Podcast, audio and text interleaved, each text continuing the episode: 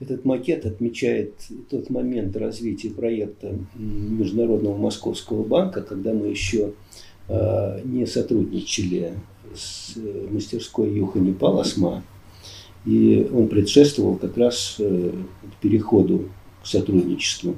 Выполнен он из картона э, студентом Московского архитектурного института, который проходил у нас практику в 90-м году. И основанием для этого макета были наши планировки эскизы фасадов э, Александра Скокона.